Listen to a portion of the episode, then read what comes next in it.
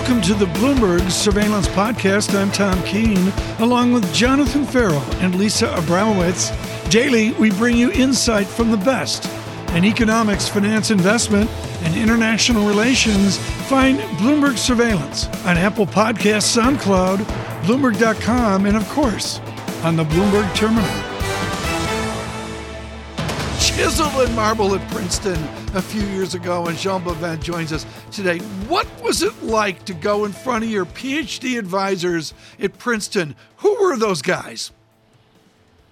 Uh, ben Bernanke, Mike, Michael Woodford, Mark Watson. Uh, Mark Watson was my main advisor. Um, was uh, was uh, was a great moment. Um, I would not have remembered the title if you had not said it. So thanks for bringing that up. No, it's very, very cool. I mean, to have Bernanke moving one way on economics and Michael Woodford with the mathematics on the other side must have been intimidating. Is that kind of brain power going to show itself at Jackson Hole this year? Are we going to dovetail the mathematics of Woodford with the more holistic economics of Bernanke at Jackson Hole, Jean?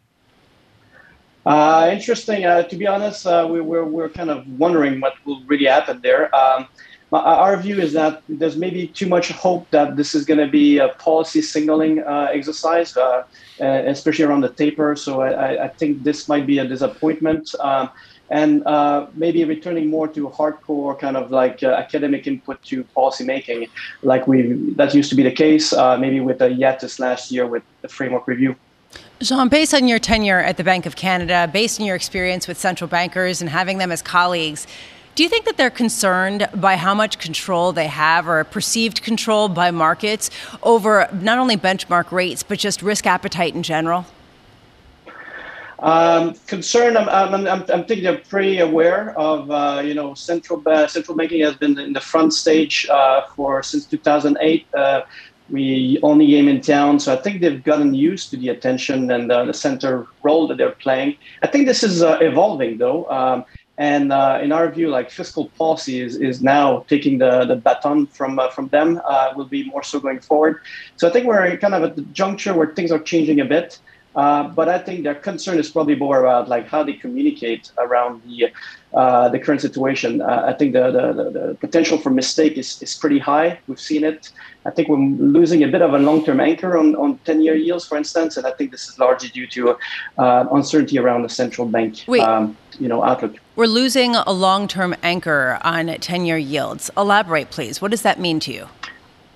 Yeah, I think when you look at the price movement from uh, the last two months, right, we went from pricing inflation fears uh, with uh, 10 year yields that were on the way up to what we see now is a complete disconnect between the macro outlook uh, and uh, you know the movement we've seen in yields. Um, you know, various explanations for that, technicals and so on, but I think one of them is. Um, you know, a big debate around what the central bank is actually doing. Uh, markets trying to digest that, the new framework, and I think that's part of the story there. Jean, I, I look at the, the entire economics right now, and the word that we keep talking about here between John, Lisa, and me, and we make jokes about it, but it's really serious microeconomic foundations, which is the ambiguity of what's going to happen. Given a given thrust in inflation, what's the key ambiguity of which way the financial system cuts given higher inflation? What's the key mystery? Well, I think I think uh, Tom, this is exactly uh, you know what I think is very unusual about the current situation is that the range of uh, outcome that we are contemplating collectively, be it on inflation, be it on what the central banks will be doing, be it even on growth. What is it a restart? Is it the beginning of a longer kind of you know expansion? This is a pretty wide range of uh, of outcome, and I think the markets in, in those environments tend to interpret the news flow and then go from one kind of uh, potential outcome to the other. Uh, and and these are more like binary kind of outcome, and that creates like the volatility we're, we're seeing.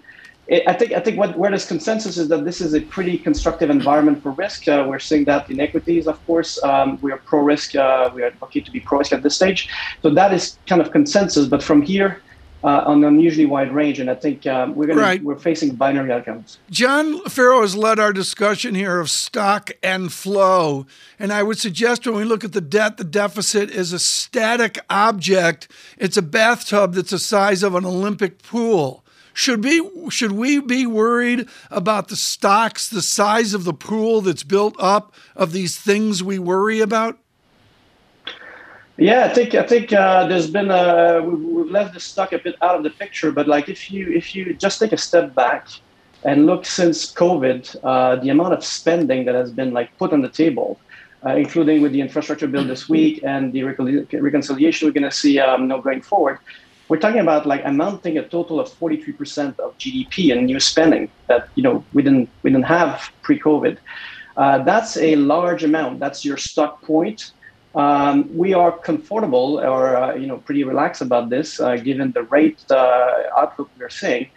But I think we're much more now uh, subject and uh, and we're, we're facing a fragile environment where if, if there are adjustment in rates, uh, it's going to be a lot more disruptive with the stock much larger now. Jean, before we let you go, Dean Curnutt on the show earlier said that the inflation is contained is the same as subprime is contained of today. That basically uh, this is a faith based assertion that is yet to be proven and it really goes to your call about the question marks underpinning where Treasury yields are today. Do you agree that inflation is controlled, is the same kind of view as subprime is contained of 2007, 2006?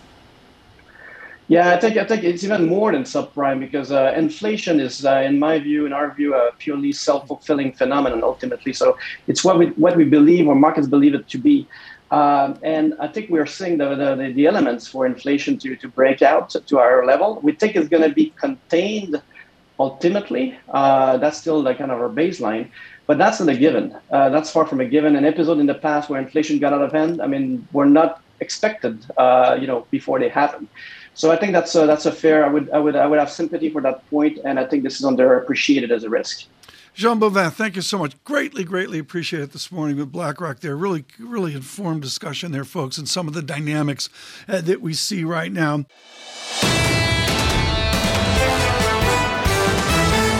Dean Curnutt, Macro Risk Advisors founder and CEO.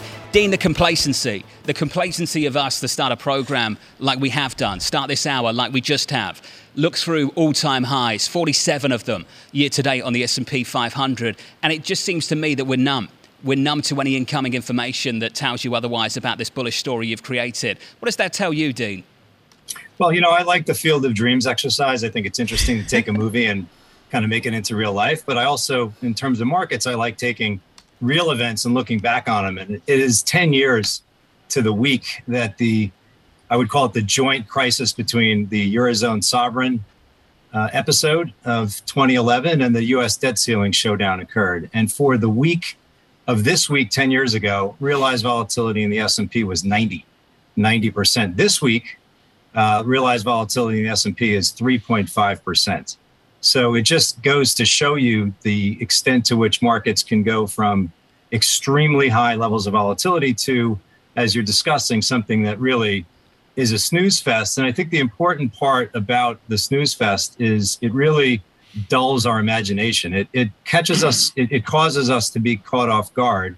And of course, uh, the linchpin of it all uh, I know you host your show, the, the real yield. Uh, there's not much of oh, that. Yes, let's mention that, Dean. Days, nice right? of you to bring that up.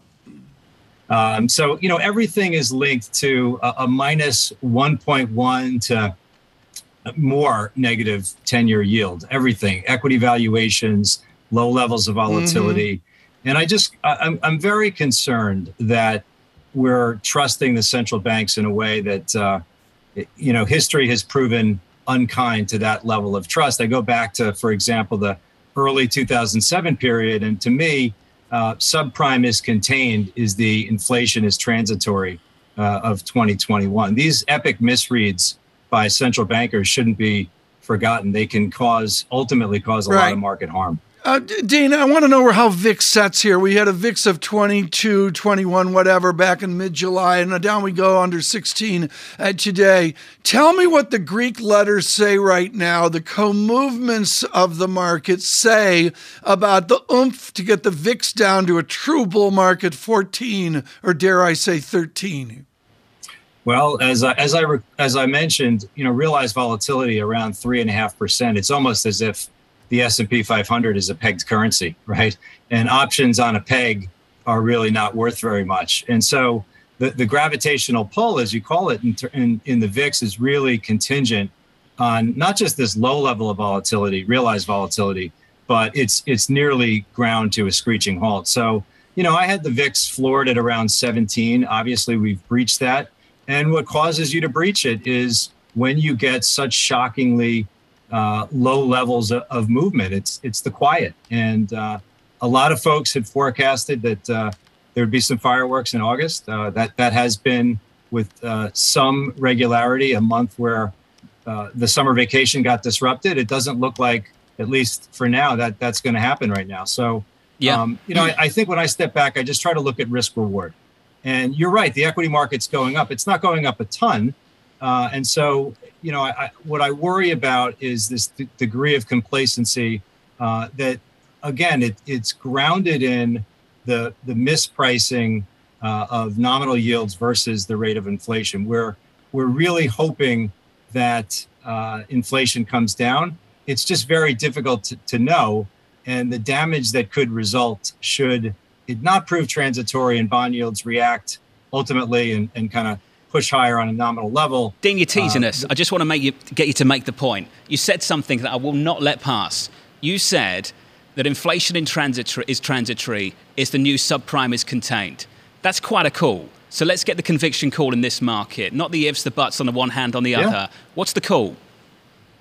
I, I think the call is that uh, the the the valuation argument that's being made in equities is contingent on something that we just have no idea around. And the data tells us, at least so far, that nominal yields are so far below the rate of inflation uh, that the Fed could be in a very, very difficult spot. If we go back and look at all the risk offs that, that we've that we've had, and you know, there have been some doozies along the way. The Fed's always been there to assuage the market and, and to to lift it higher for, for a couple of reasons. One is that market risk and economic risk typically occur at the same time, right? The they, they typically run into trouble at the same time. And so the Fed, in its remit to revive the economy, ultimately has these policies with, with work which work more directly on asset prices. But the bigger point, John, is that the Fed's air cover is yeah. always that the rate of inflate the, the rate of inflation is below target. So it's allowed to do much. We're in a much different circumstance now. The rate of inflation is well, well, well above target.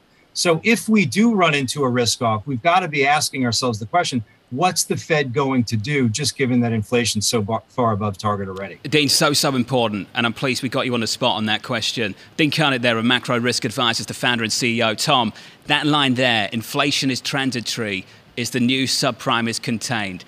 That's something to take note of. Well, let's get from New York to Wyoming and bring in Gilles Moec, the chief economist at AXA Investment Management. Jill, let's start there. August 26th because no one's really interested in August 13th this morning, it seems. Gilles, let's start in August 26th. Jackson Hole, what are you looking for from the Fed chairman at that gathering? I'd be I'd be surprised if we had you know, a sort of formal announcement uh, from from them or from him actually in Jackson Hole because the last few years, quite a few years actually, uh, the Fed has tried to tone down the, the importance of, of, of, Jackson Hole in term when it comes to, to actual policy announcements. It's a place where you debate. It's a place where you lay the ground for your future announcements, but you, you don't use it really to, to be too precise about what you want to do. So my guess is that we'll have a pretty consensual uh, uh, discussion from everybody from the Fed uh, making it clear that, hey, you know, we may still have some, some differences on the exact timing of when we taper, but tapering we will. And uh, this is this is for the coming months, uh, plural. Uh, as a Frenchman, I have trouble putting an S mm-hmm. after th. Um, so yeah, consensual, not a lot of, of, was... of, conversations, uh, of dissenters, I would say, because they're all moving in the same direction. If you if you read yeah. the Fed speak, so probably not much suspense. Gilles, define data dependency for us. The theme at Jackson Hole is going to be waiting and waiting and waiting. Define this new data dependency of this new Fed. Definitely, and I don't think that they can answer any precise question at this at this stage, um, because on tapering, okay, it's a matter of months on when they would fully normalize monetary policy, i.e. when they would actually start moving rates. They've given themselves a lot of leeway. And this is where uh, I think they will will have to learn by, by, by watching them and, and, and follow follow their, their stride because um, before the pandemic struck, honestly, uh, there was no consensus on where uh, the natural uh, uh, unemployment rate was in the US. There was no agreement on where the equilibrium interest rate was in the US. It's become even more unclear in this in this crisis. Well, um, so I, I, think they will be extremely pragmatic, and there's again not much they can say at this stage on what they intend to do in the next two three years. Gilles, it's sort of shocking to me. We get equity analyst after equity analyst saying, buy this rally. Basically, it's going to keep going up. It's going to go up more than we had previously expected. We have pretty incredibly good data We're coming out of the labor market, coming out of inflation, uh, where, you know, if you want to see inflation, if you start to see recovery signs all over the place, why are economists not changing their projections after the past two weeks? Why is this transitory? Why does this fit into everybody's narrative on the eco- economic side if it's not on the equity analyst side? I think, well, e- economists usually uh, try to, to, to focus on, on what the fundamentals are telling us and probably try to take on board what the impact of the beginning of the normalization of monetary policy will mean. At the moment, yes, you're right, the fundamentals are telling a great story, earnings are doing well, the economy is reopening at a fast clip. Uh, we were very worried about the Delta variant, but it seems that you know the capacity of the economy to deal with it is higher than we than we thought, higher than we feared. Still, there's an elephant in the room. The elephant in the room is how is the market going to behave once we start losing this massive, uh, uh, uh, constant purchases of, of, of risk-free assets and not so risk-free assets uh, from, from central banks. It's not for immediate consumption in Europe, which may explain why the equity market is doing even better in, in Europe right now. But in the US, it's a matter of months. So I guess most economists are trying to th- trying to, to to work the models and start to think, hey, you know, once I take out from the equation those billions of dollars of purchases, where should the market be? And you know, this is probably what makes us a bit grumpy, but you know, that probably comes with the trade. Gilles, how do you gauge that? Is that just a guess? How do you know how the market will respond? What do you look for? Well, you can try actually to uh, come up with with you know, economic models which which make sense because we've had actually years and years now of experience of uh, an increase in the size of uh, central banks' balance sheet. We've had years of experience with, with QE. So you can actually, it's not that complicated, you can actually uh, uh, uh estimate the impact of a change in uh, the balance sheet of the central bank on equity prices. That's not that's not rocket science. The question, though, is that um, what we what is really complicated to uh, uh, to estimate is the psychological impact. Yep. The fact that even if the central bank stops buying, and then the model is going to tell you, hey, you know, that means X percent less on uh, the trajectory for, for risky assets. The problem is that now the market knows that if something goes wrong, central banks are going to act probably faster and in a bigger way than before. So that provides a sort of insurance, sort of flooring to the market, and that's the bit that is really, really hard to uh, to, to estimate. But the direct impact, yes, you, you can, and there are lots of models which which do that. The conditioning, Gilles. we've got to leave it there. Really great final thoughts. Gilles Moec there of AXA Investment Management, the chief economist. Dana Telsey, thank you so much for joining us today on the state of uh, retail. What's the why behind you, your and Joe Feldman's enthusiasm? What's the oomph that's getting retail to the end of the year? Thank you so much, Tom, for having me. I think the oomph that's getting retail to the end of the year, I think number one, it's the consumer, the dollars that they have, and the pent up demand that they have for gathering and hopefully being together in a safe way if, if this variant can be controlled. I think the other thing is the innovation that companies have more new product innovation, and not just in product, but think about also in transaction transformation, whether it's curbside, whether it's digital. The convenience that consumers have is greater right. than ever. And it's exciting. What's the lesson learned from the pandemic on inventory management? That's so much part of the failure of margins. Is there something that carries over that they all learned about inventory?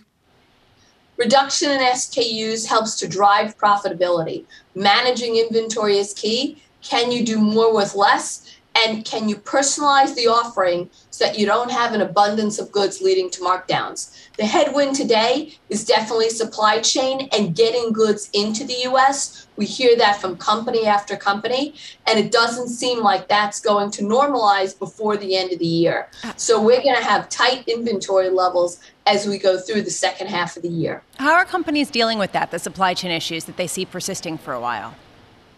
Some of the different ways they're dealing with it, they're bringing goods in by air. It's not a mm. cheap way to do things, but it helps to meet demand. And you'd rather not lose the sale and bring goods in that you can sell at a full price. Some of them are transitioning from the West Coast ports to the East Coast ports, but reduction in inventory and hopefully lower inventory levels than we had in the past will lead to a much more balanced promotional environment in the future.